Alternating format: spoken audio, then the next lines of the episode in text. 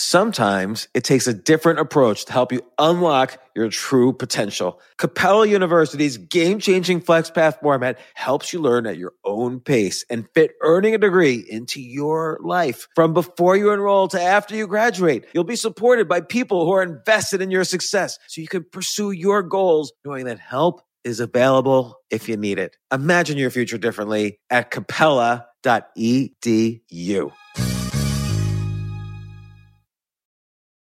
This isn't your average business podcast, and he's not your average host. This is the James Altucher Show on the Choose Yourself Network. Today on the James Altucher Show. This is how stand up fucks with your head. I remember doing a show here and dying.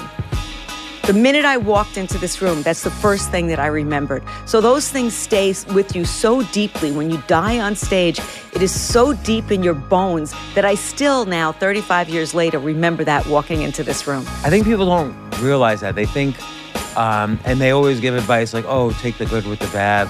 You have to treat one like the other with equanimity. But when you bomb or die, it's like the audience is rejecting you personally. Your, your, your inner being, your soul, your everything that you are is being completely rejected. Yeah.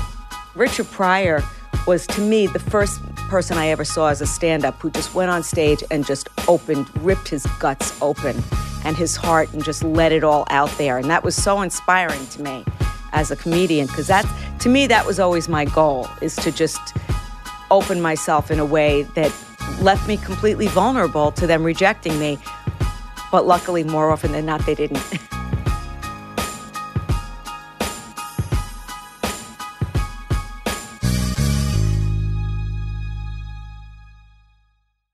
But this was something we were looking forward to a long time. okay, I'm here. Yes, years. So excited to have Susie Essman on the podcast, who's most known for playing Susie Green on Curb Your Enthusiasm, uh, one of the main stars of Curb Your Enthusiasm. But you've been on a ton of TV, movies, and you've been doing stand up comedy since like 1982. 83. 83. Sorry. Uh, you have this uh, great book, which I which we wrote in 2009. What would Susie say? Bullshit wisdom about love, life, and comedy. And they're Wait a minute, actually I wrote that 10 years ago? 10 years ago. Jesus. You wrote it longer. It was published in 2009. She probably wrote it in 2008. Well, yeah, exactly. Jeez. Where does the time go? So that must mean you're married like uh, 11 years now. Yeah, almost. Congratulations. Thank you. We're together longer, but yeah. And And, and, and actually happily married. that's really good. What do you think is the secret? Um, late love. Yeah, okay. I think late love is good. We just got married. Oh, mazel tov. Yeah. And so we're in our 50s. Yeah, So- late love. Late love is like the you know, love is sunnier the second time around, Or third. I'll or fourth. I'll tell you I, I'll tell you I had a podcast with Judy Blume right after my second marriage and I said to her before the podcast I said I feel like I'm broken goods. I'm like t- two marriages. right. And she said, Listen to me. I defined your entire childhood, correct? And I said, Yes, Judy Blume, because you have to say her whole name. Right. Yes, Judy Blume, you did. And she said, Okay, I'm on my third marriage and it's 30 years going and it's great and third time's a charm. Not that I, not that third This, time has this to is be a my charm. first time. I but but you're at right least about the 50s. you you come with no baggage, literally. What, what do you mean? You don't have any. Uh, you don't own any objects. Oh, exactly, exactly. It's true. You do you you do your research as well. but now that I'm married, I have I have you can't- Stuff. You can't you can't marry a woman and not suddenly accumulate Bed things. Bath and Beyond. And I'm not even saying this in a bad way. It's just that you know, peop most well, when people you create stuff. a home, yes, it it needs stuff. e- exactly. And now we have uh, so much stuff. It's ridiculous. I can't even recognize my own home anymore. But that's it, it's all beautiful. I have, I'm saying that with her right here. Uh, so I want to ask you things that no one's ever asked you, but I've looked at all your interviews. Everyone's asked you everything. But there's plenty of stuff we could talk about, Larry David and Curb Your Enthusiasm. But I want to ask you about stand up. Like you did it for, for so long. You have Yeah. so much great in your book about bullshit wisdom about love, life, and comedy. I was so intrigued by the comedy advice, and you're so funny on the show. Obviously, every time you you open your mouth on the show, everyone's laughing. What got you into comedy? Uh, stand up, you know, is a thing unto itself. I mean, it's not like anything else. Uh, and I'm sitting in this room, this where we are right now, which is upstairs at Stand Up New York on West 78th Street. This used to be West 78th Street Theater Lab. This was in the mid 80s. It was run by uh, these two acting teachers. I forgot their name. One of them had a big beard. He used to live here. Do you know any of this history? No. Okay. Uh, they were both acting teachers, and they had this West 38, uh, West 78th Street Theater Lab, and it was this room. And Saturday nights there were shows here, and I remember probably this. This is what sta- how stand up fucks with your head. I'm allowed to use language, yeah, right? Yeah, yeah. Okay. Is that You're I encouraged. remember, here we are. Now, what is this, 36 years later? 1983, 1984. I remember doing a show here and dying. The minute I walked into this room, that's the first thing that I remembered. So those things stay with you so deeply. When you die on stage, it is so deep in your bones that I still now, 35 years later, remember that walking into this room. I think people don't realize that. They think, um, and they always give advice like, "Oh, take the good with the bad. Like, don't you have to treat one like the other with equanimity." But when you when you bomb or die, like it's like it's like the audience is rejecting you personally. Your your, your inner being, your soul, your everything that you are is being completely rejected.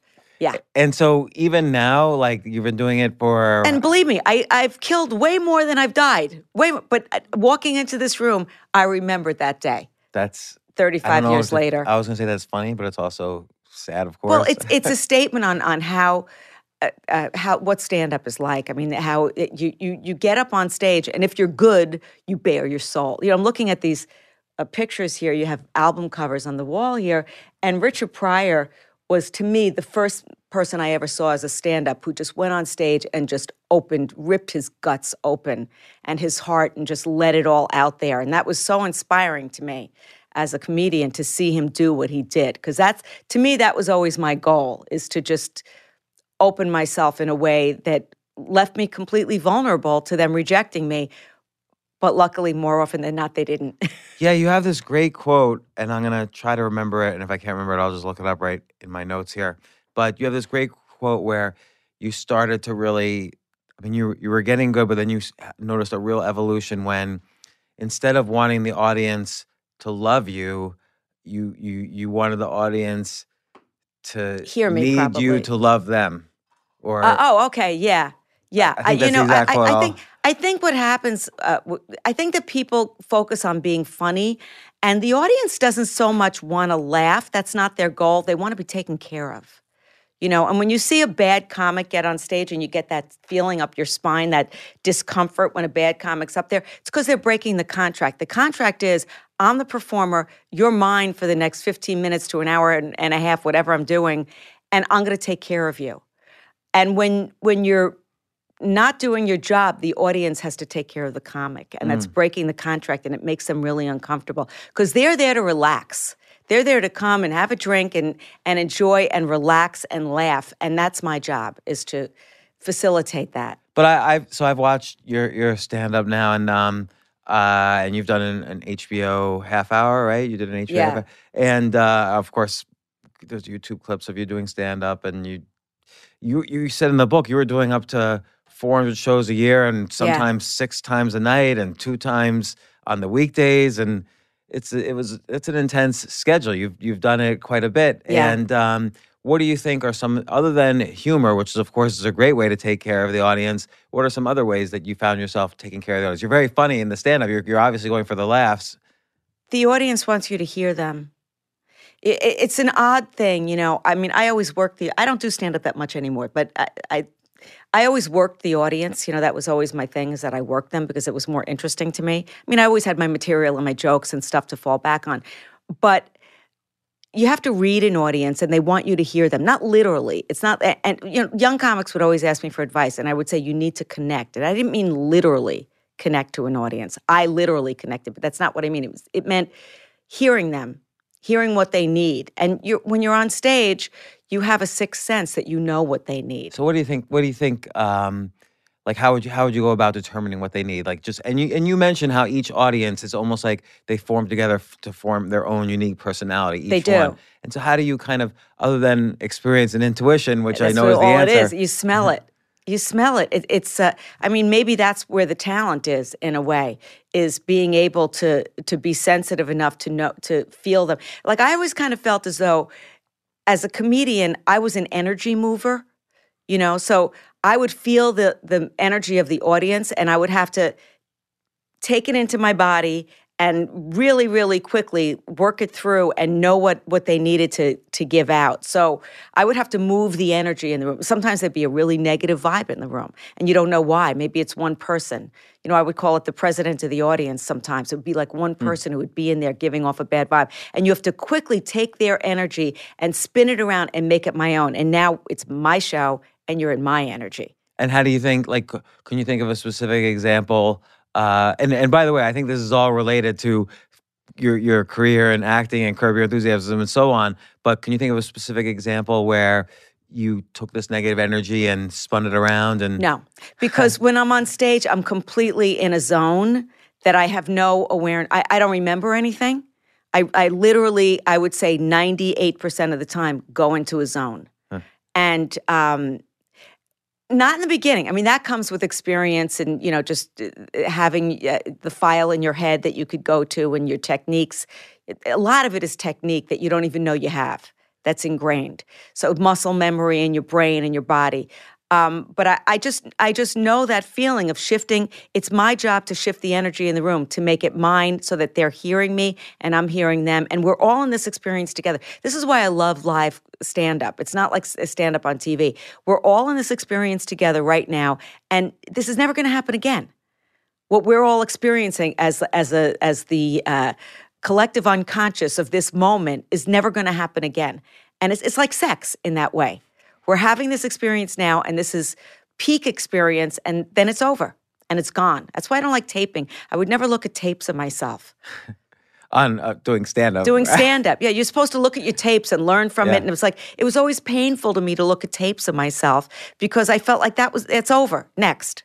Yeah, it's interesting because so many people give the advice to look at to, yeah. to study, you know, your mistakes or when they're not laughing and how to cut out words. And, to me, it was on. always intuitive. It was always in my body that I would know. But you would have written material to fall back oh, on, yeah, like always, said. always. But you do do a lot of crowd work. Yeah. And, uh, um, but you know, again, it, so so one thing there is, I find when I'm watching, like, let's say a Netflix special, I get bored. Some guy's on a right. stage or some woman's on a stage, right. and they're staying comedy for an hour.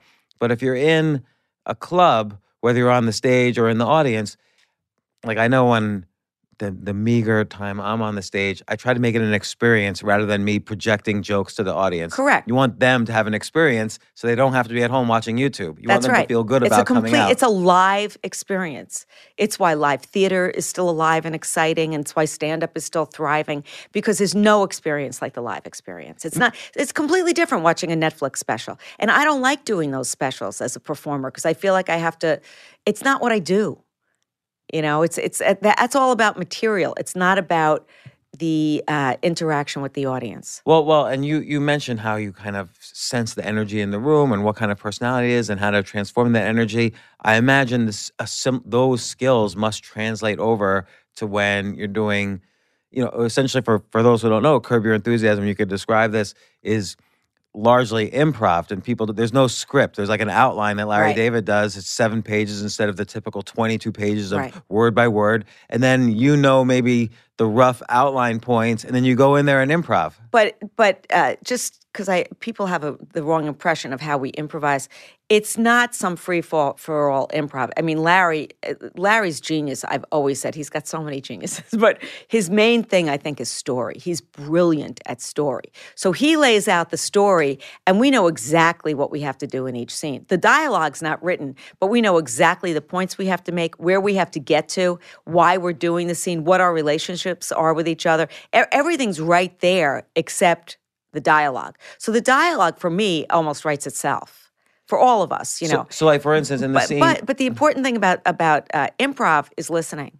I mean, if you're not listening in improv, it's the same thing when I'm talking about with stand up. It's all listening. It's just a different level of it. In improv, if you're not listening, you're not in the scene. If you're in the scene and and you know Larry says something to me and I hear him and I respond, I don't have preconceived notions in my head of what I'm going to say back to him. Hmm. So, how, what what happens? Like he's talking and then you just start. Well, sometimes uh, you know, he'll say, um, well, we'll be there, and we'll say, okay, this is what we have to get to in this scene. I, I don't know. Give me an example of a scene. I can't. Okay, good. Because uh, we talked about this with Jeff, the scene where um, he's with Catherine O'Hara. She's playing someone who's Oh, Funkhouser's crazy sister. Yeah. Bam Bam. Um, he has sex with her, and then scene the then scene we're they're at the dinner. dinner table at my Yeah. at my house. So we know at some point somebody is gonna accuse uh, sh- Bam Bam is gonna say something about having sex with Jeff, and I'm gonna respond. So you know, probably the director or Larry, somebody said to Catherine O'Hara, "Okay, you start the scene." You know, Larry usually says to me, "You start the scene." You know. And uh, and then- then we just go from there, and then you just I'm listening for what's happening, and but I'm in the scene. It's my house, it's my dinner party. I have other guests. I'm schmoozing with them, and then you know through the corner of my eye, my ear, I hear her mention she had sex with my husband. You know, and then I, I respond. Right. So I could almost. Do you ever try to think like, well, how can I respond in a way that's a surprise to the audience? Because the obvious would be thing would be to be like, what? What did you just say? Like, do you ever try to think, how can I No. be unobvious? No, one of the reasons why Larry this season I think it was different, but one of the, and I always got the uh, outlines as did Jeff because Jeff was one of the EPs. But one of the things that Larry always did was not give the guest stars or the the cast the outline because he didn't want them planning anything ahead of time. He didn't want them lying in bed the night before thinking of jokes. Then it's a bad sitcom. Right. You know, then it's just jokey and it, it, it doesn't work. You know what, what he wanted everybody to just authentically be in the scene and respond as though you would. Is it's make believe. You know, okay, pretend I'm Susie Green. I put on those outfits. I become her. You know, so now I'm playing. I'm pretending it's make believe. I'm making believe I'm Susie Green and I'm talking to these people. And so and so in that particular scene, for instance, I guess there must also be safety in, in numbers and the fact that you know that okay, if this take is not as funny or is not exactly what Larry wants, you're to do it again anyway. Right. And usually when we do more takes, a lot of times it's for camera because we need a lot of takes for camera because they need a lot of uh, choices in editing because it's improvised. When you have a script, you know a page a minute pretty much, and you know this is going to be, but we'll do a scene sometimes it'll be 10 minutes and it's got to be cut down to two. So they need a lot of coverage for editing. Um, I had another point I was going to make. Oh, this Benadryl is kicking in uh, about the improv. Oh, a, a lot of takes, and, and then a, a lot of times we'll do takes and we leave information out, and then we'll stop and say, okay, we have to get this information in because it's all about pushing the story forward. I see. So so he gives you the outline and it has the you, you know exactly. So you're saying he's an expert at story, and it's, and the stories are these sometimes these obscure little things. Like I'm just even thinking of the very first episode of season one, just the panfold. Right. Like just some right. stupid. But that's going to be a callback. I mean, everything has a reason. If something like that comes out up, 90% of the time, you're going to hear it again. It's going to have a callback. Well, what always impresses me with all of these things is that everybody in the episode is involved. Like everybody Right. has a storyline, and they all come to a point at the exact same time. Like in that uh, episode, episode one, but I could think of it in every episode. You're all you, it, you all end up at dinner at the same Right. place, and it's the cringe comedy thing where like, oh, everybody's looking at each other, and it's horrible. Well, one of the things that we always talk about with my relationship with Larry is that, you know, we have this volatile relationship where I'm always yelling and screaming at him and kicking him out of the house. And then the next day I'll be like, hey, Larry, you want to come to the dinner party? You know, it's like, we, I forget, we're like siblings. You forget everything. And, and, and I, I think this, it, it struck me more this season than ever because of Bob Einstein's death and that he wasn't there this season, how close knit of a on screen family we are. And we're just this little world that's that Larry's created, and it's me and Jeff and Cheryl and Ted Danson and Richard Lewis and JB Smoove, uh, Leon, and you know Bobby was such a huge part of that. In his absence, it really felt like a death in the family, in in our TV family. you know, it always I I want to get back to the stand up in a second, but it always strikes me with Curb Your Enthusiasm, and and this is maybe true also for Seinfeld. I, it seems, and correct me if I'm wrong, it seems that Larry David's underappreciated as a manager of people because he must do something to keep not only all the actors and staff and HBO and so on motivated, but he also keeps you all creatively fulfilled. You're all having storylines that fulfill you creatively. Like as opposed many sitcoms where some people are just left to the Yeah, side and forgotten yeah. about for episodes and episodes. You Susie Essman is never, you Yeah. know, Susie Green is never forgotten in any episode. Well, you know, uh, the question I get asked, I would say more than any other question about Curb is is Larry really like his character? And my response is always, how could he be like his, that jerky character and and be a boss? You know, he's the leader. He's our leader. He's the one who the crew loves him. Um, you know, I, I don't know about the Seinfeld years, but I can't imagine it was any different. He's the person that we all look to. He's he's our he's our leader, and he knows how to create the world for all of us, and including the crew. Crew's a huge part of the show. And so, how do you think? Like, what are these? What are the And, management and if he was techniques of? if he was that jerky, it would it wouldn't be that way. Yeah, like I- his character. I, I it, that must be the case because again, you're nine, 19 years into Curb Your Enthusiasm. Seinfeld was the biggest hit ever. And by the way, most of the crew, a good portion of the crew drops whatever they're doing because we come back at weird schedules. You know, we don't have a regular, it's not like a network where every fall we start again. And mo- a lot of the crew drop whatever they're doing and come back to do Curb. yeah, like That's I- how much they respect Larry. you mention in in this book how after the end of every season. Um, he says, "Okay, that's it. We're not doing any more." And now it's five seasons later. Yeah. So obviously, and I remember five years ago, I had Carol Leifer on the Yeah. uh, podcast. I had lunch with her yesterday. and she she said, "Oh, we're not doing any more." And that was, of course, five years ago. There's been two seasons since then. Yeah, yeah. So uh, Larry uh, does what Larry wants. Luckily, he keeps on wanting to do more, so I'm happy about that. and and what do you think are like if you were to say the management techniques of, of Larry David? What would be number one and number two? He treats everybody really respectfully. You know, he's very respectful. He's very clear. When you work for Larry, I mean, I've worked for so many people that it's vague and you're not sure what they want and you feel insecure. You're giving them what they. Larry's very clear. He has a very clear comedic vision. And so it's just easy to work for him because he knows clearly what he wants. So it's easy to give that to him. And it seems like your comedic vision from your stand up is is the way you describe it is similar to his and that you you know you you mentioned in the book um I'm trying to remember the quote but comedians walk into a room and try to figure out what's what's I don't know the exact quote what's off what's what's Yeah. wrong and I th- I think I've heard Larry say something similar or Seinfeld say something similar and he's definitely just looking at the weird or absurd and everything You know, even if I- it's very tiny I think that comedians, we're the social commentators of the world, you know, from way back when we were the court jester who was saying what everybody was thinking but couldn't say. And I think that that that's our job in society is to I don't want to sound pretentious in this. So I I think it, this has been my experience being a comedian and having so many close friends who are comics.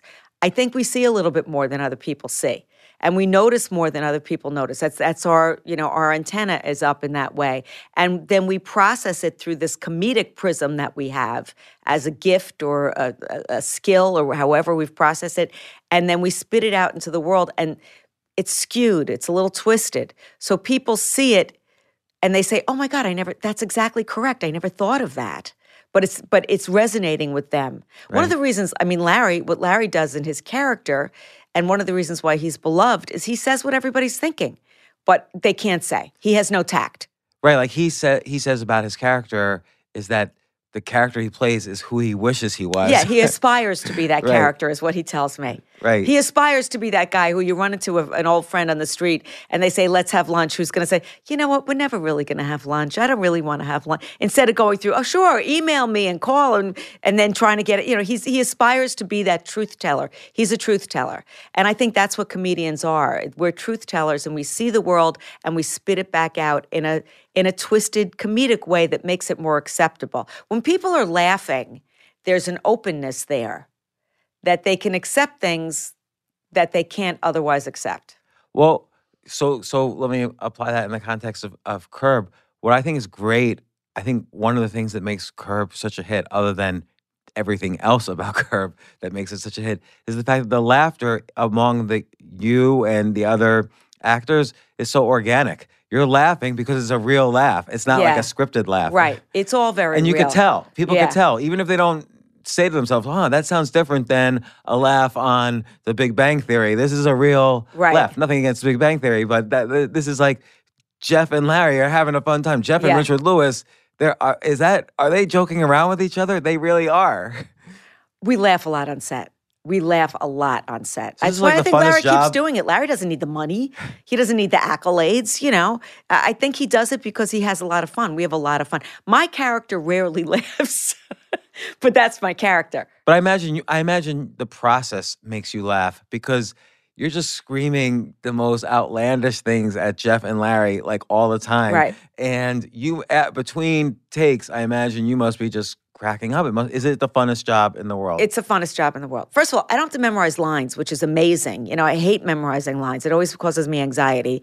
And I this is my job. I show up, I tell everybody to go fuck themselves, then they give me money and I go home and they love me for it. So I couldn't even have imagined this job. You know, this this to me is the greatest job in the world. Now you you mentioned when when Larry first told you to call Jeff a fat fuck, you were a little nervous because you didn't want to ins- like Jeff. Well, in my comedy, in my stand up, I never like to make fun of what people look like because, you know, unless they're dressed ridiculously or something, it was a choice because it's, uh, to me, that's low, Yeah, you know. And, you know, Jeff always had a weight problem. It's, it's, he writes about it in Curbing Yeah. It. That's the half of the book is his his diet in between takes of Curb Your Enthusiasm. Yeah, and and he, you know, so this this was uh, 19 years ago, season one, and uh, he, uh, Larry pulls me over in that scene uh, with the where the Fresh Air Fund, the wire, the wire, I think is the name of the episode, where the Fresh Air Fund kid steals us blind. Jeff lets the kid into the house, and the kid robs us. and I just and the only that was the first real Susie Green scene, and the only direction I got from Larry was, I want you to rip Jeff a new asshole. And I thought, well, I've been in relationships before. I could do that. And uh, I'm yelling at him and screaming, and Larry, you know, pulls me over. And Larry Charles directed that episode. It's the first time I met Larry Charles. And both of them uh, pull me over and they're like, "Dude, go further, go further. And I'm going for it. I'm going for it. And then finally, Larry pulls me over. He says, make fun of Jeff's fat. I was like, Larry, I don't want to do that. It's not my style. I think that's just mean and it's just gratuitous. He's like, go ahead. He knows you're kidding. And that was the first time I called him a fat fuck. And it was like the genie was let out of the bottle. And that was it. Well, that's interesting because you, so so where And do you think? by the way, people ask Jeff all the time, do you get upset when Susie says that to you? And his response is, Susie Essman is not saying that to me. It's the character saying it to me. So no, he doesn't get upset. But so so but you said you your first reaction was that it's gratuitous, which means maybe you felt it was a little hacky just to kind of It was know, it felt low. yeah. And and yet Larry's co- comedic sense was this is exactly the target, the bullseye. And I trusted him. And and what do you think what do you think was the discrepancy? What do you think he saw before you said it that you didn't see? I think it was about their relationship, really, Mm. is what it was about. It was about the husband and wife relationship, and that she would be so frustrated with him, you know, in that in his weight issues and his constantly uh, constant dieting and his and his risking her livelihood by his un- unhealthy behavior, you know, of being fat. I mean, she's afraid he's going to drop dead. Yeah. You know, you have to put acting stakes into it. And she's, I, correct me if I'm wrong, but I've seen the whole series like three times. She's never really aware that he's cheating on her, Uh, I don't know or she turns like a blind eye towards it. She turns a blind eye towards it just to get what she wants. She doesn't want to sleep with him. Let him go fuck somebody else, and she can get her her new house. Right, right. yeah, everybody's moving all through the seasons. Yeah. I guess because you can't hold a house from if you don't know where the next season's going to be. Well, but also just some of it is just pure logistics. Uh-huh. I mean, I remember one season, maybe it was season three. I think it was season three where I think it was Mary, Joseph, and Larry, that that episode, where I'm throwing Jeff's clothes out the window and screaming and yelling at him. And then the neighbors complained because I was cursing and there's kid, little kids around. So they wouldn't let us rent the house again. So we That's had to then move again. And another time was he wanted us to move so uh, I, we could do the house tour bit. You know, there was so many like logistic things.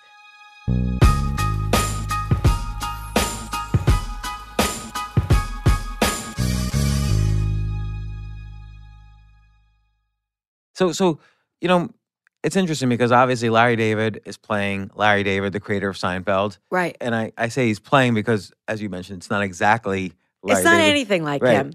And and Jeff's playing an agent, but he Right. doesn't really seem like like the Ari Gold from Entourage style Right, of right. agent. He's just like hanging out with E- Larry all the time.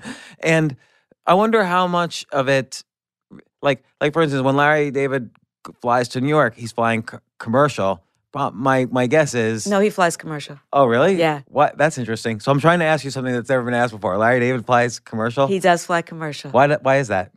Uh, I, I think that it's just a choice. You know, I, I- it might be environmental. The amount of fuel you use in a private jet is ridiculous. Yeah, Might be. that's true. I'm not sure. Uh, so so okay, back to to stand up. You were doing stand He up. has flown private Mhm. because right, I flew just- with him once, but but he generally flies commercial. Do you ever see uh, aspects of his behavior that's like, oh, okay, this is the guy who made Seinfeld, and it's enormous. The difference between his life and my life is enormous. You know, interestingly, because I've known Larry since 1985, 86, when he lived in a studio apartment in Manhattan Plaza on West 43rd Street. Yeah, where where he was across from the Kramer. Kramer from the real Kramer. Um, and you know, he had no money then. If I would have, if at the bar Catch a Rising Star, if I would have said to all the comedians, Larry David is going to be richer and more famous and more successful than all of us put together, everybody would have laughed at me and, and thought it was ridiculous because he wasn't that kind of a. Uh, he wasn't that. He didn't, he didn't have that kind of ambition. You know, he his, his ambition wasn't to be rich and famous and and you know successful. That wasn't who he was. He was always just you know this creative, this this comedic genius. We used to all go into the room and watch him when he was doing stand up because he was so brilliant, and the audience would just stare at him like having no idea what he was talking about. And in his, in his stand up, it doesn't seem like he mined his life so much as just come up with these obscure kind of almost references. Uh, Not true. Okay, tell Not me. Not true. I, I don't know why, but stuff happens to Larry that doesn't happen to anybody else. And I know that so many of the things, like I, when I think about Larry back in those days, I think about standing at the bar, at Catch a Rising Star, and him just telling me all his tales of woe about dating, which all of that became George storylines. Right, but in his stand up, did you see that? Did you hear that in his stand up? Yes, he used to do a lot of that stuff in his stand up. And then I, I know that Jason uh, Alexander, who played George, would they he'd get a script and he would say, oh, "This never had. This is too ridiculous. This could never have happened to anybody." And Larry would be like, "It happened to me," you know. And like weird things always happen to Larry for some reason. And I wonder, do weird things happen to Larry, or is it that Larry's mind sees them in a certain way and is able to translate that into a, into comedy gold? I, I bet you, not not to suggest that I know anything, but I bet you it's that because one time um, Fred Stoller came on the podcast and he wrote for Seinfeld for a year. Yeah, and he you know he said larry was very always interested in real stories so he would basically Right. fire the fi- uh, writing staff each year to bring in or, or most of them just to bring in new Right. writers with new stories so he could always mine real stories nothing was fake right. even if it wasn't coming from larry's life it was coming from someone's That life I don't know about, but that sounds that sounds very plausible. but but like when i think of his stand-up i think of like one joke for instance um, what's the deal with hitler and magicians and he goes into this whole skit He'll do he'll do weird, you know, setups and concepts, but then he would have some stuff that was very uh, particular to him. can you remember something or i know it's a long time ago Uh, I, no, I can't.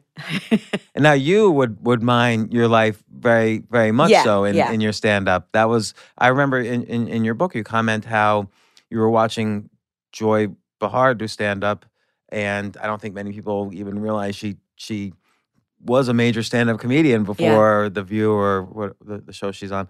And you said what was appealing to her for you was that she was oh she's the same on stage as she is Right. off the stage, and and you kind of aspired for that, and and then you got Which I got was there. able to get to, but it didn't come naturally to me in the beginning. It, it's really funny because you know I'm so known for working an audience. In the very beginning, I didn't even speak in my own voice. I just did characters. Because you your know. background was improv initially, right? Yeah, and I would just do these characters, whoever you know was in my life, um, and I was scared to death to even speak in my own voice, except for little intros and outros. Um, and yeah, Joy was you know Joy's my best friend, but she was she was an inspiration to me in that way. Of she was the same. She was she was like just sitting around you know the kitchen table with her girlfriends, which I was always funny sitting around the kitchen table with my girlfriends. I didn't know how to translate that. You know this this idea of just being yourself uh, quote unquote is not so easy. Yeah, no, and and I think I think by itself it doesn't make any sense because you're yourself. That means different things in different contexts. Correct. So You know, so you're a mother, you're a sister, you're a daughter, you're a uh, all of those things, and and each relationship is different. But you're right. When I see um, YouTube clips of of Joy doing stand up, it is as if she's talking to other women her age. Like, Right. this is why we like Clinton, Right. Because we he likes women like this, right, Right, ladies? right, and uh, right. uh, it's not like she's talking to her kids. It's like she's talking to her Right girlfriends. to her girlfriends, and, and I kind of learned that from her of just go out and pretend I'm around the kitchen table with my girlfriends, just making them laugh. And that was, you know, incredibly uh, revelatory to me. I think I think that is what made just what, again from what I watched of you. That's what made you so appealing. Makes you so appealing to the audience is that you're just having fun with them in this very comfortable way. Like often the audience gets anxious. Is the comedian going to make fun of me? But you're like, you'll Right. point to a guy. Oh, you look familiar. Did I have sex with you? Yeah. Which sort of makes fun of you a little bit because, like, as you get older, you forget things, and Yeah. you know, you have lots of relationships or not or whatever. And You don't want to use, when you work the audience, the mistake people make is using the audience to get to their punchline. Uh-huh. You don't want to use them. You want to mm. include them. You want it to be inclusive. But, you know, I used to, you know, I used to do stand up you know, every night, several times a night. You're not always in the mood, you know. So my whole, my mantra to myself before I would go on stage would always be, I love these people. I love these people. I love, that's what I, the head that I would get into, that I loved them and that I wanted more than I wanted to make them laugh, I wanted to communicate something to them. that's it. It's like um, uh, Will Smith just did this show on Facebook where he's hitting his bucket list things, and and one of them was doing stand up. So of course, who does he go to? He asked Dave Chappelle for advice before doing his first few minutes of stand up, and Dave Chappelle said something interesting. It was more important to be interesting than funny. I agree with that. I agree with that. And you see, like I see down here, a lot of, and you mentioned it in the book, a lot of people are able to craft their 15 minutes or five minutes in such a way as to make sure the audience is going to laugh. But then after they're done, you don't necessarily remember anything. you don't remember. Yeah, exactly. So they're safe to book, but they're not necessarily going to break out Right. career wise. They've somehow hit hit a lower level than the peak. And you know, the thing, you know, there was there, there was comedian Ronnie Shakes back in the '80s. He died young. He had a heart attack and died young. He was a great comic. He did Carson a lot, and and um, I remember him saying. Maybe he said it to Joy. I don't know if he said it to me or to Joy. Something about it, it takes you at least, you know, eight to 10 years to find your voice as a stand up comic. Oh, he said five years. It takes you five years to find your voice as a stand up comic, to find wh- who you are as a comic. And I remember thinking, oh, it's not going to take me that long. It took me 20 years, you know? It takes so long to figure out who you are on stage. And that's why stand up, you know, that's why it's still intriguing to so many people because you never really get it. It, you know, I almost see this trend now in like business self help that you know they encourage, C- you know, get out of your comfort zone. CEOs should do an open mic. You know, It's not a bad thing for anybody to do. it's it's not a bad thing, but it's not the same as twenty years or ten years or five years of st- of going on stage two, three, ten times a and the week. technique you develop, it's just, you know, So, yeah. so, so your Car- your first time on Carson was was 1989. So that was six years after you start. Was that? Did you think this was going to be okay? I'm going on Johnny Carson. This is going to be it. It was, i I've never been so scared in my life. It was the most frightening thing I've ever experienced. So you're sta- you, you you know. I remember I, there was no moisture in my mouth whatsoever. I was completely like, I was so scared. So, so like the second before you go out, what were you thinking? I don't remember. It was a long Were time you ago. say? Were you saying I'm going to love the audience? I, I, I just, I, I don't remember. I think I was just paralyzed with fear. And paralyzed with fear. um, did he call you over to the? Oh no, I only did panel because I was on a. I, I wasn't doing stand up. I was on Uh-huh. A series at that time called Baby Boom, and that was an NBC show. So they had me on. It, it was a very, if I recall, it was an awkward interaction because he didn't know I was a comic. He thought I was just this new little, you know, uh, ingenue on an NBC series, and I did some risque bluish kind of stuff and he was a little bit thrown. I re- it's so long ago. I, I wiped it out of my mind. It was not one of my favorite experiences. And by the way what really blew my mind because you know i grew up with carson. It Yeah. wasn't like it is now. I mean that was it. It was carson. Um, was looking in his eyes and it was just cold. Really? oh man. It was just steel ice cold. And that really threw me. And david steinberg was on before me. You know at that time he was you know a huge comedian. He's now one of my closest friends which is so odd. And a- he was the one I they quote him yeah he's a very good friend of mine. And he was the one that kind of held my hand when i was sitting. I didn't know him. That was the first time i met him. But i remember he was very comforting because i i did i just got ice from johnny. Ice in the sense that you think there there there wasn't the real emotional infrastructure inside? To I don't connect? know. I Is it- don't know. And that be, made him maybe in a weird way such a good connector to anybody. I don't. It was the first time I ever met him, and it was all kind of surreal. Mm-hmm. So I don't remember that much, but I just remember that, uh, you know, it wasn't what I thought it was going to be. So then, fast forward ten years later, you're still. I say still in a negative way, but I don't mean it that way. You, you're you're doing stand up all the time. You're appearing. Well, you on, could say still because in those years, uh, it, through the through the nineties, you know, I had been then doing it for a long time, and I had had a couple. I had a two HBO specials, and I, you know, a lot of uh, success in certain ways, but I hadn't broken through. And I remember, you know, I would come here downstairs at this very club. I lived across the street, and um, so this was always my last stop of the night. You know, because I would come here, do my set, and then go home. But I remember I, I would just be feeling like I don't know how much better I have to be. I was killing all over the place. I had become such a good comic, so strong, and nothing was happening for me in terms of breaking into the next level or making money. I wasn't making enough money. You know, it was driving me crazy. So there's there's really three things there. There's there's the making enough money, which we need to do to to live and Yeah. survive, and there's there's skill level, which you felt you know had been constantly improving, but now you were really, as you said, killing it. And then there's success, which is you, you get to that point in career where, like like you say now, it's the funnest job in the world. It's Right. being on the set of Curb Your Enthusiasm, which even if it wasn't, I'm sure it's uh, financially does well for you, but even if it wasn't as much. That you would well, it wasn't for a long time. I mean, now I do really well with Curb, but I, I, yeah, first few years I made day scale. Right. You, didn't they- make any he money. called you up and just said, "Hey, we can't pay yeah, you. I didn't Come have any, board." I didn't have any make any money for the first five seasons. You know, actually, that that someone was. You know, I was watching, rewatching some some episodes last night, and um, my son asked me, um, you know, if Larry David, because we were talking about, I was explaining and pausing and explaining different things just to kind of help me understand.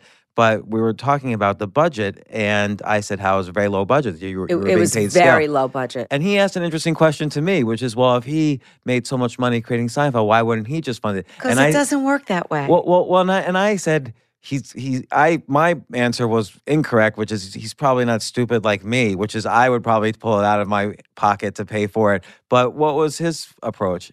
I mean, it, that that they were two completely different things. That was his money. It wasn't like he was financing, you know, an independent film or something like that. We had a budget from HBO, and we worked within the budget. That's that's just what it was. It was He, no. he can't call up HBO, or he wouldn't call up HBO and say, "Listen, I need another million to do this episode."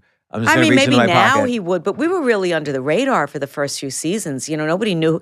I would say I, I could just judge it anecdotally by when people started stopping me in the street. That wasn't until after season three. I would have stopped you season one. I was a fan from the beginning.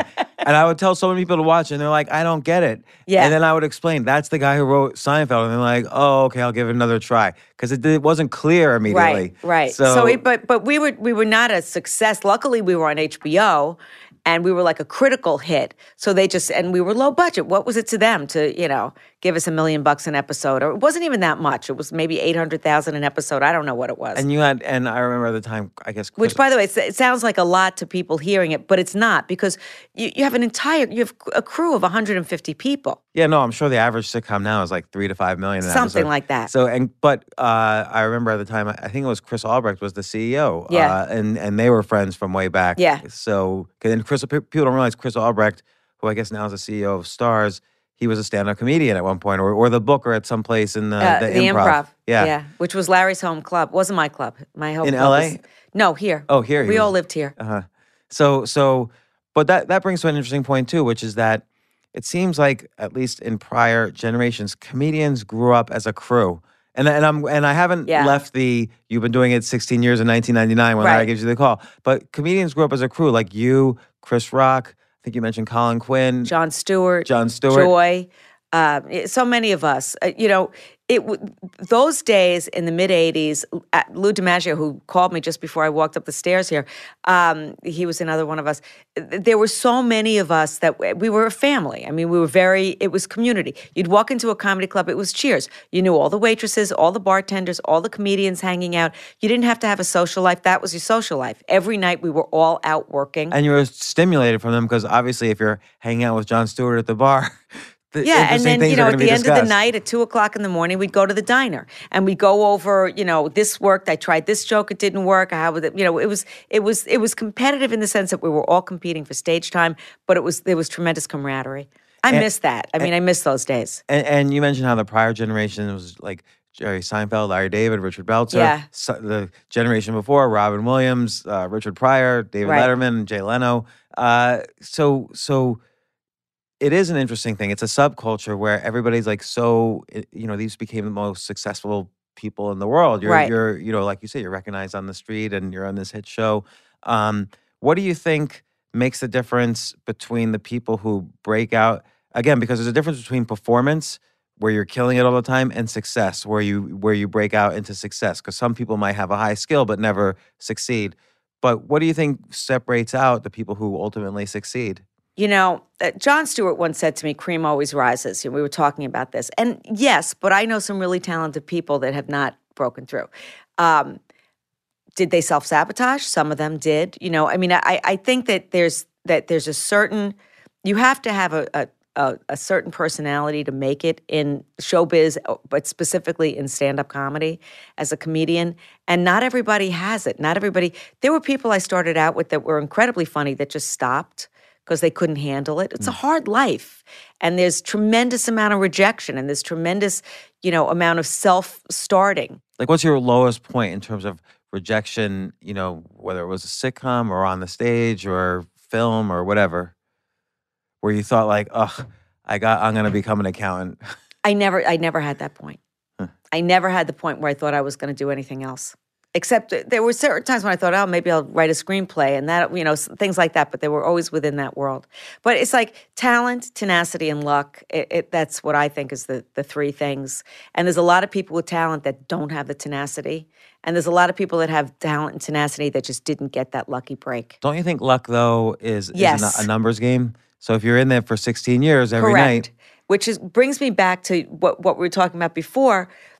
And I tell my kids this all the time. It's all about showing up, showing up, showing up, showing up. So 1999, uh, you know, I just had been working, working, working, showing up, showing up. I did a whole bunch of stuff with the Friars Club for free because I had to make my bones with all those old starkers who didn't think women were funny, Alan King and Henny Youngman, and you know all these old comedians that I grew up watching on the Ed Sullivan Show who did not think women were funny, and they especially didn't think you were funny if you were even halfway attractive.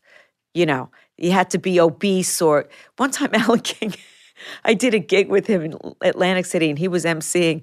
And his intro to me was In my day, all the funny women had something wrong with them. Martha Raye had buck teeth, Totie Fields was fat, but this broad is funny and good looking. Please welcome Susie Essman. It was like, oh, thank that's my intro. You know, Oh, that yeah, was the you- mindset you, of you mentioned you didn't know whether to be happy or insulted by E- that. Exactly. so that that was the mindset of of these guys. So I had to make my bones with them and, and show them all that I was a really strong comic, which I did over and over and over again. Um, and was again showing up, showing up, keep on showing up and doing good work, doing good work. Let people know who you are. 1999, I believe it was when they were doing a roast of Jerry Stiller. Friars Club was doing a roast of Jerry Stiller. and of course that's george costanza's father in seinfeld Correct. And uh, it was on Comedy Central, and the Friars Club put me my name in that they wanted me to be on it, and Comedy Central rejected me. They didn't want me for what I mean. I don't know. Too old, too female, too Jewish. I have no idea. 1999 was doug herzog running it or no he was I don't know. I don't remember. Um, and the Friars Club fought for me to be on it. And then later on, uh, Jean Pierre Trudeau, who was the head of the Friars Club at that time, a place I will not go into anymore, by the way. Um, it's a den of misogyny. Um, uh, it told me that they they kind of figured, well, we'll put her on, we'll cut her out. I had laryngitis because I was so scared. I had no voice. I was taking steroids. I was like, you know, really, I mean, literally like no voice. Um, and I killed, and they kept me on. They, they didn't cut me out because uh, roasts are really hard. They're really, really hard to do, and you have to be super prepared. And and it's it's the kind of thing. It's it, it's not my nature to do the kind of work that you do in a roast, which is kind of jokey, set up punch.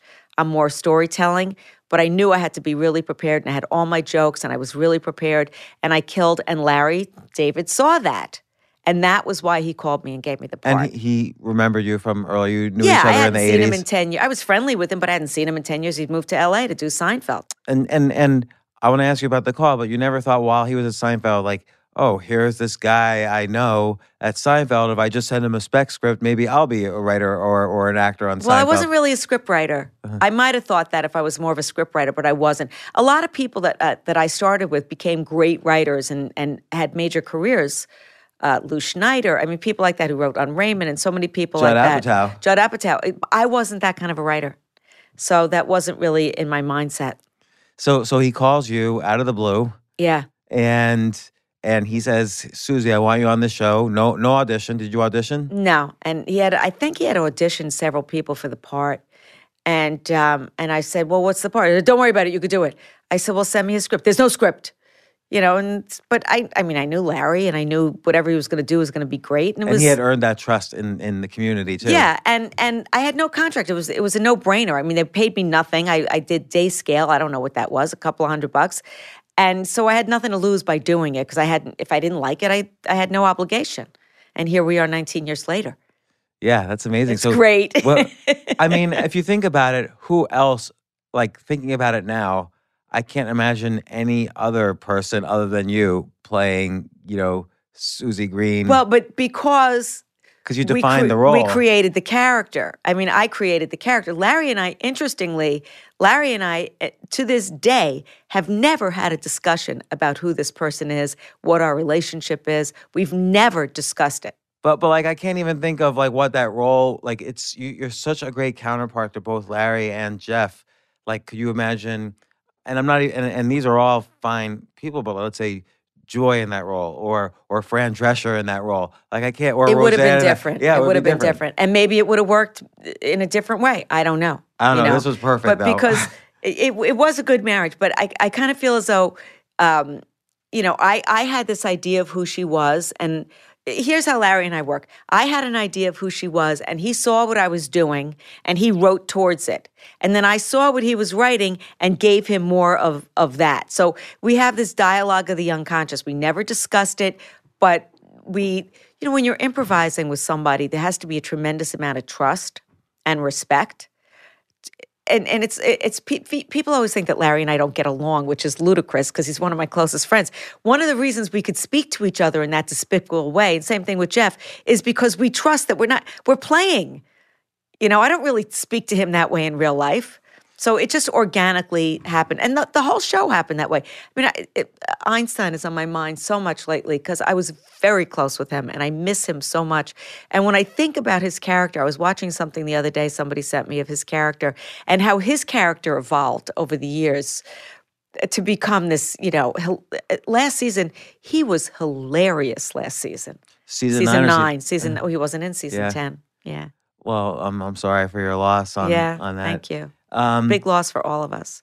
and and so so the interesting thing too is your character of Susie Green is so different than your stand-up uh, Yeah. character, which is like you say is almost as loving towards the audience, and you see that in in in the Susie Green character too. Like when you and Larry are getting along, it's almost like you're very motherly to, Well, to Larry. but the thing about Susie Green is she's always provoked. And frequently it has to do with her daughter, who she's amazingly protective of. Yeah. You know, I mean, he steals her her Her doll. doll head. he steals her dog. He, you know, all, all these kind of things he does to he he tells her to shut up when she's singing. I mean, all these kinds of so a lot of her response is this maternal uh, you know, protective thing about her child. And and you know, what's interesting is that other than Jeff, I feel most of the characters or all the characters have really good intentions in all of their actions. Like like even Larry. Larry is always creating these faux pas and like doing things outside the the conventional rules of of etiquette. But he kind of has good intentions. He's being honest, Right. And he doesn't want to harm anybody, Right. Um, But he can't help himself. he can't help himself, and particularly he doesn't want to harm you. Right. He just gets into trouble with you, Right. Because maybe there's a misunderstanding, Which and is why the intentions. next day he comes to a dinner party. Right. And then I kick him out again. And he comes back. And then I kick him out again. But in comedy, you know, like a, a, question I get asked a lot, which is like an annoying question, is how have the characters grown and changed over the years? We haven't. That's the whole point. Just like in Seinfeld. I, exactly. Or you think of Ralph Kramden. Every week he had a new scheme. He didn't learn from his mistakes. Well, it's just like in life too. People don't really. Well, in life, much. hopefully you learn a little bit, but hopefully, but, but in comedy, you, you in comedy, it's not funny if you learn. Huh. What's funny is doing the same mistake over and over again. Well, okay, so let's let's that's interesting because so comedy there's sort of this uh, disconnect between what the, the comedy is a, sort of a subtraction of knowledge. So, for instance, if you compare Woody Allen with Bruce Willis, so let's say both are sitting in a room and terrorists run in. Bruce Willis is going to jump over the table and start shooting everybody and, and hitting them. And Woody Allen's going to like go to the corner and like, how do I they're get out of here? They're characters. Let's clarify that. They're, okay. they're, they're characters. Characters. We don't know who they are in but, real life. They, but, but, but, but the image comedic, of it. Yeah. One's a comedic character. The other is an action hero. Right. And so the comedic character has is, doesn't have the knowledge of the action hero and so, so do you think comedy is kind of the subtraction of, of knowledge of what's supposed to be done, or or in some ways, like Seinfeld's more like an addition of knowledge. He's observing things. Jerry Seinfeld's observing things that nobody else is observing and pointing it out. I don't know the answer to that because any intellectualization of com of, of stand up is always like I, I, don't know what people they, they talk about. It's like uh, what is that, that that thing that they always say? It's tragedy plus time or something. I, I, don't know what anybody's talking about when they talk about that. To me, it's just all instinct. Hmm. You know, it's like it's when I start to analyze it, I, I don't. You know, it takes away the organic quality of it. What about when you're writing when you're writing comedy? How do you think about it? I think about what makes me laugh. I only think about what makes me laugh. So, like, you think about something that happened that week or that day? Whatever. Yeah, whatever it is. If it makes me laugh, I, I don't think about, oh, the audience is going to laugh at this. Um, if I'm not laughing at it, I'm not interested. And you're not as much premise, punchline, premise, punchline. Yeah, as stories. Story. Yeah. But you find the funny inside the stories. Yeah, I mean that's what that you know. It, it's an interesting. I mean, like when you think about really great comedians, like for some reason Gilbert just came to mind. So Gilbert, who's been Gottfried. on the podcast, and he is the funniest. I agree funniest with your person, sentiment. Funniest person in the whole world to me. I, I crack up la- watching his YouTube videos, like the what's the one, the three name. Three I, name people. Oh yeah. my God, I've listened to that a thousand times. But the thing about Gilbert. And Gilbert just touches my funny bone. Some people find him annoying and grating. To me, he's the funniest person of all. Larry also. Larry makes me laugh. But um, Gilbert has this innate ability, and I wouldn't want to analyze it, and I know he wouldn't want to analyze it, to find the funny in something. He just knows exactly where it is. That's his brilliance. That's his talent. And to try to like rip it apart and analyze it, I, don't even want to go there. Huh. So, so uh, 16 years in, you get this call. Now it's three seasons in when did you start getting contracts? When did they say, okay, this is a real show now? We're gonna oh god, I don't think I, I don't. I don't think I had a contract till season eight. Like, were you not making? You were only making scale until season eight. Well, the no first few years I was making scale. Then I was making a little bit more, but not much. Not what people think you're making on TV. And it's also network is always different than than cable. Um, I guess I started making money season six, season six or seven. But because I was a comedian, I was able to cash in because my ah. profile was so much higher and I started making a lot of money doing personals. So, so like you'll go to Las Vegas and fill out a room and they'll pay you a lot of money. Yeah, not Las Vegas, not my style, but like that. Yeah. Uh-huh. and and do you do do you do stand up now? A little bit here and there, mostly private, uh, corporate gigs or private gigs. Not, not, I don't do clubs anymore. Like what? Like so? It's been five years since the last season, right? Uh, or no, three years? One year. One year. Oh, okay. Yeah, so we just finished. We just. I mean, this is April. We we we wrapped out season ten in March, and season nine was a year and a half before that. What What do you do between seasons? Uh, well, I'm on another show on ABC called Bless This Mess. I I had five seasons of Broad City. Oh yeah, that's right. You did Broad City. Um, uh, stand up, live my life. Uh, I just finished the first draft of a novel, you know, like oh that. my God, what's the novel about? Uh, it's about. it's about a woman cleaning out her mother's apartment after she dies, basically. I love that concept. Yeah. Because then each thing you find could be a story. Yeah. So yeah. plus the memories, plus what's going on in her life. Right. And it's kind of funny, but it's kind of not. And it's it's uh I, I stopped when my mother died, I wrote it the first draft before my mother died Um, and then I just then my mother died, and then I, I cleaned out her apartment, and then it was a little bit too close, so I put it away for about a year. And now I'm getting back to it.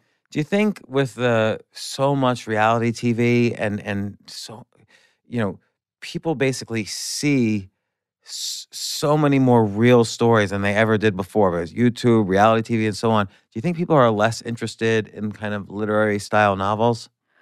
I don't. I have no idea what the market. I'm not less interested. First of all, most reality TV is not real. Right. You know, it's But it's people think it bullshit. is. Yeah, well, it's bullshit.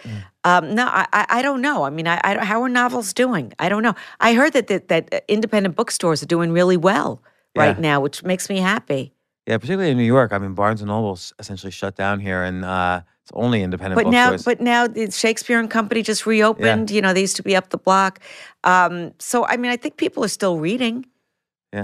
When's your book coming out? don't even ask. It needs a lot of work. Well, uh, rewrite, rewrite, rewrite. and and season ten of uh, of. I Curb- think that's going to come out in January 2020 or sometime around then in, Ja- in 2020. What do you think is different between season ten and season nine? Do we ever see Larry getting older? Only physically. Mm-hmm. Um, season 10 is uh, it's Jeff's favorite season, by the way. I don't know if you mentioned that. Yeah. It's Jeff's favorite season. I think because it's a it's it's kind of back to more original curb silliness. It's a really silly season. It's so fucking funny this season. And it's just it, it's a little more dense. The, the outlines were more dense than we were used to. It's, it seems like every episode is, you know, 45 minutes instead of 30. So there, there was just a lot. They just were packing so much into each. each uh, it was a hard shoot in that way because it, it was a lot of a lot of stuff packed in. But how is it different? It's not that much different. It's different because Einstein's not there. Uh, it's we're all the same. We're all back. Um, but it's it's there's there's a through line that I think is brilliant this season that I can't tell you. Yeah, he always has interesting like one or two through lines. The arcs, yeah, like the Fat Wall last time. and, yeah, uh, I, when or the Seinfeld reunion. When the Right. Seinfeld reunion was happening, it was it was so interesting because it was meta in the same way that on Seinfeld when they were pitching to NBC a show about nothing. That was the first time I'd seen anything sort of meta in sitcoms, and it just blew my mind in the early '90s. yeah. and it's almost the same thing in, in Curb when he had the Seinfeld reunion on Curb Your Enthusiasm. Right, right. Well, you know, there's always this reality. You know, Ted Danson plays Ted Danson and Richard Lewis plays Richard Lewis, but I play Susie Green and Jeff plays Jeff Green. You know, it's all. The, the, that's why people get so confused and thinks that think that we're really our characters. But Ted Danson is not like his character, Ted Danson. See, I, I One of my what- favorite people to work with, by the way. Ted Danson. Yeah, Um, I was, I was and Cheryl. I love working with Cheryl. Oh yeah, she's she's super funny. Cheryl and I just we're, we're like partners in crime.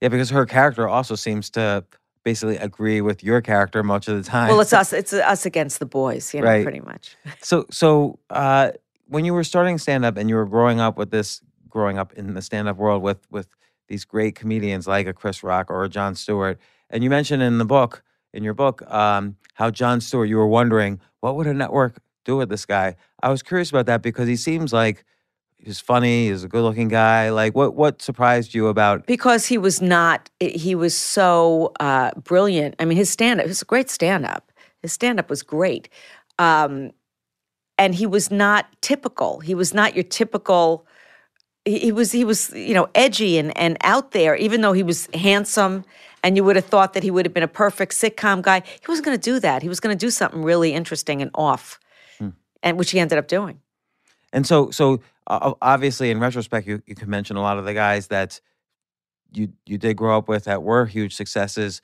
Were there any that kind of surprised you that just sort of fell off after 20 years of doing comedy, or there's maybe they're still doing comedy and they're not and they didn't of the break clubs? through Yeah, Uh, yeah, there were people I was surprised that, that didn't break through. I'm not going to name names because I don't want to hurt anybody's feelings, Sure. but there were people that I was surprised didn't break through that that had that had it that were good looking men and women, you know, that had whatever that had the thing, that thing, whatever that thing is, that charisma. Um, and there, but more times than not, if you look at it, there was maybe there was a drug issue, maybe there was an alcohol issue, maybe there was you know whatever there was self sabotaging and going on. sometimes so, sometimes we see. I mean, because I interview a lot of comedians here, and I see a lot of comedians here. Sometimes you, there's a little bit of a bitterness, and that could hold people down. if they think other people pass the pass That's them in line, That's right. that almost caps where and they're I, going you know, be. certain people just came to mind. They're- Yeah. so so And then there's people, you know, like you think of somebody who was a brilliant comic like Greg Giraldo, you know, he died and he died from a drug overdose. So that was another self sabotage job. And he was a brilliant comedian, you know, so there's, there's those tragedies along the way. Do you think it's true that the network's always looking for certain types, and so that's why some people get passed over? I mean, uh, you know, Yeah. Like if you hadn't done Curb, what would you, what do you think you where do you think you would have? I have no idea. Joy always says to me, you would have gotten something else. I'm not, I'm not so sure. I'm not so sure. You know, also, like, for example, uh, when The Nanny, when Fran Drescher was on The Nanny, and that was a huge hit. And you would have thought that they would have come to me, another, you know, Jewish girl with, with a, a New York accent, they would have come to me with some development deal because that's how the networks work. If this works, then they wanted to clone it. But you know, to them, that was an aberration that she was a female and mm. and, and Jewish, and and that was an aberration to them mm. in that sense. So yeah, I always kind of felt like I was up against it, but I never liked to you know do sour grape stuff. I always wanted to just move forward and not have that bitterness that I've seen in so many. I think that probably helped you a lot because it probably a kept you open to the audience, like what you mentioned, how your mantra before going on stage, and b probably just kept you open to Well, possibility. people want to work with you. You know, it, it, there, there's also the thing of do people want to work with you or not? Hmm. And when you're a pain in the ass, nobody wants to work with you. yeah, all it takes is one that right person to be afraid to say, "Oh, I'm not going to pick up the call, uh, the phone to call Susie. I'm going to call someone else first. Right. I hear she's a nightmare or whatever. What's funny with me is people think that about me because of my character. Yeah, but also your character, like I said, is a very loving character. I find her to to- be. you know, I'm gonna, I'm gonna. There's so many things I highlighted in your book. I just want to check to see if I uh, didn't. I don't. I don't want to miss anything because there were so many. You mentioned the comedy is about paying attention, which actually you said in this podcast, comedy is about listening. But in the book, you wrote comedy is about paying attention. Same thing. It's almost the same thing. Yeah. Because sometimes I see comedians and they're not listening, but they look around the club and they notice a disco ball and they notice the paint the paint didn't finish somehow. Yeah. And they're able to pull the funny They're paying the attention to the physical environment, but they're not paying attention to the audience. Yeah, that's interesting. They're not paying attention to the audience. You know, most of us, I mean, so many of us are misanthropes in our own way, and we're outsiders. Comedians are all outsiders looking in. All of us felt like mis. I don't want to say all of us, but so many of us, and I, because I know so many of these people personally, felt like misfits when we were kids, and we didn't fit in, and we were, you know, part of it is. Uh, I, I was actually did an interview yesterday because I have a, a gig coming up. What's your Um, gig? It's a private, you know, in a, a, a synagogue or JCC or something, and it was they were asking me about why are there so many great Jewish comedians. Well, I think part of that in, in the old days when those guys were coming up, Milton Berle and Jack Benny and George Burns and Groucho Marx, they were immigrants. They were outsiders looking at, at this America that they were trying to figure out and understand, and they had a different perspective because they were immigrants. So when you're an outsider, whether you're you're black or female or uh, uh, Hispanic or whatever it is, you see the world in a different way. And um, you could, of course, you could be a waspy white guy and still feel like an outsider and, and be comedic and see the world in a different way too. But I think that that's part of it. And and you pay attention. You see, I think immigrants paid such close attention to see how they can assimilate because they were so different. Yeah, and I think um, I think with Jews too, it's like a foreign culture within a, a within a culture. So often Jews move here and they don't really. I this is probably true for many um, different cultural groups, but Jews continue their age-old rituals in many cases. Like you're doing a gig at a synagogue because Right. you're gonna able to say, "We do this, but they do this." Right, and, right, right. And it's funny. I, I know how to connect to them. yeah, and Yeah. that's like a circuit. And and it's yeah, it's I've made a lot of money off that circuit because Jews pay for comedy. Not a whole lot of ethnic groups pay, um, and it's it's more. Um, i- it's not at us against them. It's about I understand you. I understand your world, and I'm going to spit it out to you in a comedic way Um, and legitimize it in in that way. right. You know, I think I think like from way back when, and and I think that really the history of comedy in this country is very Jewish. When you look at all those guys uh, and women too, you know, from Joan and people like that, I, I think that that that experience and that was the immigrant and the Jewish experience. And the Jewish experience is interesting in the sense also that in Judaism, to be a, a holy person, you have to study the Torah. And to study Torah is always questioning. As my husband's Catholic, you listen to what the priest says. You don't question anything. You're not. You're not. But but to be somebody who's religious in Judaism is you're constantly questioning the writings and the words of God, and and that's part of the culture is to constantly be questioning. That's what comedians do. Questioning, and it doesn't necessarily have to be in a polite way.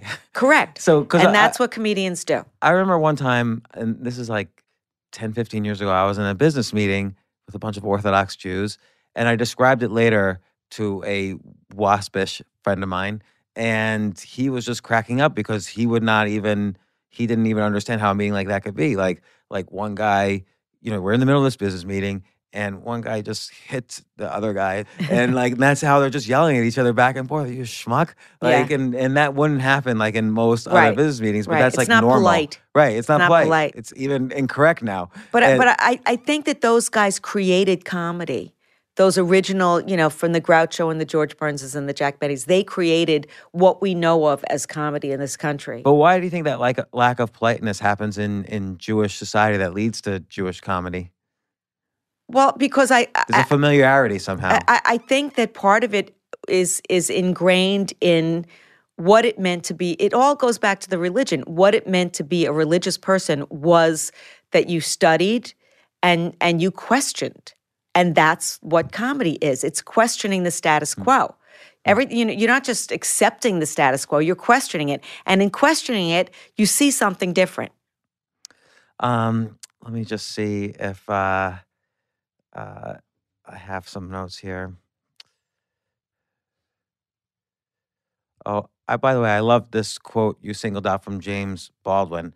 If you don't live, if you don't live, or you have to go the way your blood beats. If you don't live the only life you have, you, you won't, won't, live any life at all. Yeah, you won't live some other life. You won't live any life at all. And I thought, and you say, well, that's the whole thing in a nutshell. And I thought that was very, very beautiful. I, that's what I try to teach my children. You know, if if you if you don't you have to be true to yourself. Same thing with comedy. I mean, so much so with stand up. You better be true to yourself. You can't do some. When I was coming up, you know, I would see all these male comics doing Jerry Seinfeld. They all did Jerry Seinfeld. And Jerry Seinfeld already did Jerry Seinfeld brilliantly. You know, you don't want to see, it's like find your own voice, find out who you are. Be authentic to yourself, even if it's painful. It's always painful. Was it a gradual thing, or was there some point where you realized, oh, I finally merged my, you know, daily self with my stage self? It was gradual. It was gradual. But did it feel good? Like as it was happening, yeah. could you sense it was happening? And, yeah, and it felt yeah. Good? And and I felt like I found my comedic voice, and that I, now I know who I am on stage. But it's always evolving because I'm always changing. Yeah. So you always have to, you know, that's what I mean about stand up. It's never ends stand up. It's always a challenge. Well, uh, Susie Essman, thank you so much for the time we spent here uh, on on the podcast. Uh, season ten of Curb Your Enthusiasm is coming out soon. Just you have something. what's the name of the novel going to be? I know it's yours. I don't know. You know, I have a working title called Hungry Ghost. Hungry Ghost. Yes. Okay. But that's my working title. What does a hungry ghost usually refer to? I feel like I've heard that. Hungry Ghost is a is a it's a Buddhist character that uh, it's it's this character who has a tiny tiny little esophagus and can't get enough sustenance to feed it. And it's and it's about you know somebody with a bottomless pit of need mm. that can't be satisfied no matter what. Mm. i think a lot of people will relate to that. Yes. Uh, and come come back on the podcast when that book comes out we'll, right. we'll talk all about it. Thanks so much also years. for the, the the words about comedy. I appreciate it. Sure. Thank, thank you. you. That was great. Thanks so much. Good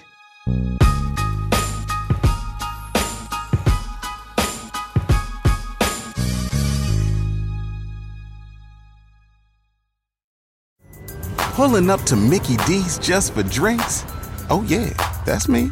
Nothing extra, just perfection and a straw. Coming in hot for the coldest cups on the block. Because there are drinks, then there are drinks from McDonald's. Mix things up with any size lemonade or sweet tea for $1.49. Perfect with our classic fries. Price and participation may vary, cannot be combined with any other offer. Ba da ba ba ba.